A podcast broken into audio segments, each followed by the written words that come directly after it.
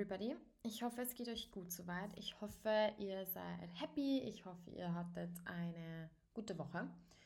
Ähm, ja, ich wollte euch eigentlich ein bisschen was erzählen, denn ich war mal wieder aus. Quelle Surprise. Ähm, manchmal kommt mir vor, dass, ich weiß nicht, ich gehe viel zu viel aus, aber andererseits denke ich mir so, ich liebe fortgehen. Es ist fast schon ein Hobby von mir.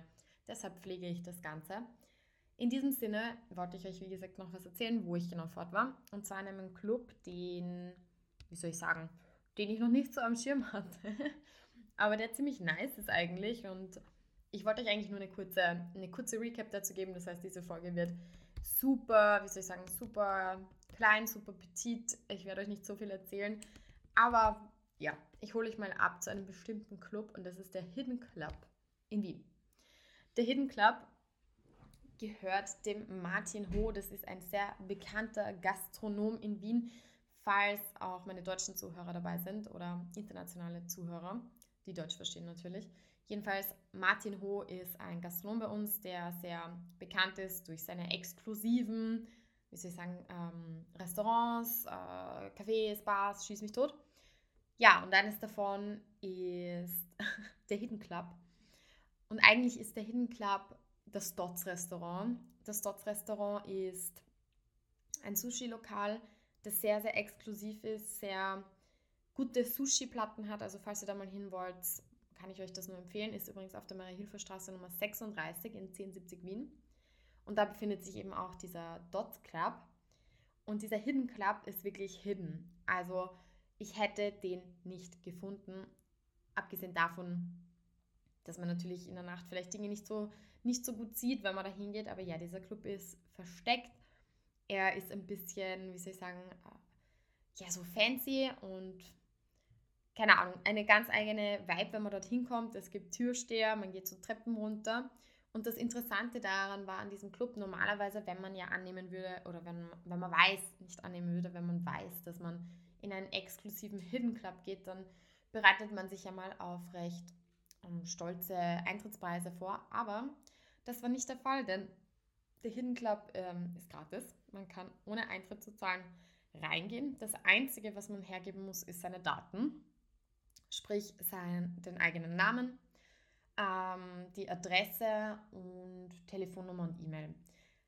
Ja, ist natürlich eine andere Sache. Daten sind ja das neue Gold sozusagen. Das heißt, Martin Ho, ähm, anstatt dessen, dass er Geld einnimmt, nimmt er Daten ein und kann Menschen sozusagen mit ähm, neuen Angeboten beschicken via E-Mail und Co.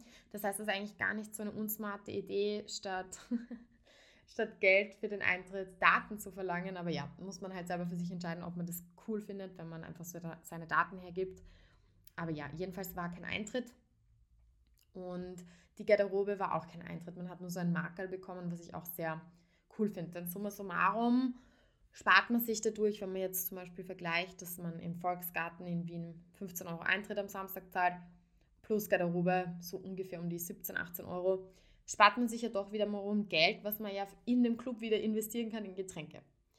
Genau, jedenfalls, wir waren dann im Club drinnen. Der Club ist rot gehalten, asiatisch gehalten, mit viel Samt. Ähm, Interieur, sage ich jetzt mal. Es ist es ist ein bisschen, für mich hat es ein bisschen so diesen Puff-Charakter, eben weil es dieses weil es alles so rot ist. Natürlich, also das ist jetzt übertrieben, das Interieur ist wunderschön und es gibt auch so eine Art Marmorbar und die, und die Getränke sind voll schön beleuchtet. Also es ist wirklich ganz, ganz exklusiv und schön. Aber es hat so ein bisschen diesen Puff-Beigeschmack, weil eben dieses so Rot überall zu sehen ist. Und es ist nicht so ein dunkelrot, sondern es ist irgendwie so ein Puffrot. das klingt total weird, aber ich finde, es ist ein Puffrot.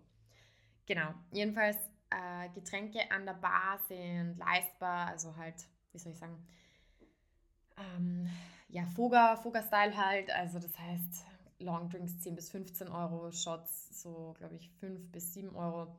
Also ja, ist, ist würde ich sagen, okay für so eine Art von Club. Genau, und DJ-technisch war so lala, also es war sehr viel House-Remixe, aber war nicht so mein Style. Ich fand es ziemlich monoton. Also es war sehr hauslastig, wenig Schub. Ihr kennt mich ja, ich bin mehr so der Techno, die Techno-Queen. ja, kann man machen.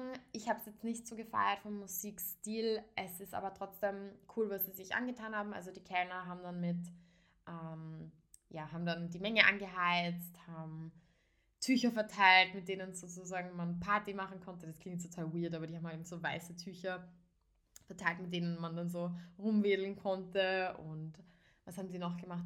Die Deko war auch ganz cool. Sie haben dann so teilweise so Hasen überall rumgestellt. Äh, die Hasen sind eh mega bekannt. Mir fällt nur gerade leider nicht der Künstler ein, ähm, der diese Hasen macht, mit so einem Mund, der aus einem X besteht. Die sind sehr, sehr bekannt, aber leider fällt es mir gerade nicht ein. Ist eigentlich eine Schande, weil ich bin voll Kunst interessiert, aber ja, so, soll halt heute nicht sein, dass ich es mir merke. Genau. Und ähm, das war eigentlich sehr, sehr cool, muss man sagen. Also die, wie gesagt, Interieur und die Kellner waren auch super freundlich und an der Bar hat man auch immer Wasser bekommen gleich, wenn man gesagt hat, man möchte kurz mal was trinken. Ja, deswegen, ähm, da gibt es eine 10 von 10. Musik, muss ich sagen, war eher so eine 5 für mich, aber ich spreche natürlich für mich.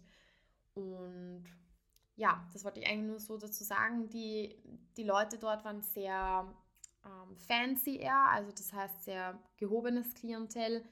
Muss ich aber auch sagen, war auch nicht so meins, weil das für mich alles äh, ein bisschen, ja, halt so Foga, Foga-Menschen sind, Volksgartenmenschen. Aber kann man mal machen. Und was ich auch sehr cool finde, ist, man kann, also die Opening Hours sind eben so, dass man von 20 bis 23 Uhr so Hidden Dinner haben kann also mit so Sushi und Co. Und dann ähm, von 23 Uhr ab geht es eben mit Party los. Also es hat für mich eher so diesen, diesen Frankreich-Charakter, wo man eben zuerst essen geht und dann geht man irgendwie so einen Keller runter und dann geht's, macht man Party. Und ich glaube, dieses Konzept hat der Ho eben da mitgenommen und wollte das mal probieren. Den gibt es ja noch nicht so lang. Ich bin ähm, gespannt sozusagen, wie, wie das weitergeht, ob es den Club noch länger gibt, weil ja er hat ja sozusagen sehr viele Lokale und ich glaube, es ist gar nicht so einfach, das alles zu managen. Und ja, das wollte ich euch eigentlich nur erzählen, diese, dieser kurze Exkurs zum Hidden Club, falls ihr mal einen neuen Club ausprobieren wollt, außer eben Volksgarten, Praterstraße, SAS Club, Pratersauna, VIP und Co. Ähm, probiert den mal aus, vielleicht ist er ja was für euch und wie gesagt, man, man spart sich doch ganz viel mit Eintritt und Co. Ja, und in diesem Sinne ähm, verabschiede ich mich nach Budapest und nicht Budapest, lol, nach Bratislava. Ich bin in Bratislava, nicht in Budapest. Und werde dann auch eine Recap zu Bratislava machen, was man da so machen kann und warum das eigentlich ganz nice ist dort. In diesem Sinne, stay tuned and follow the call of the Disco Ball.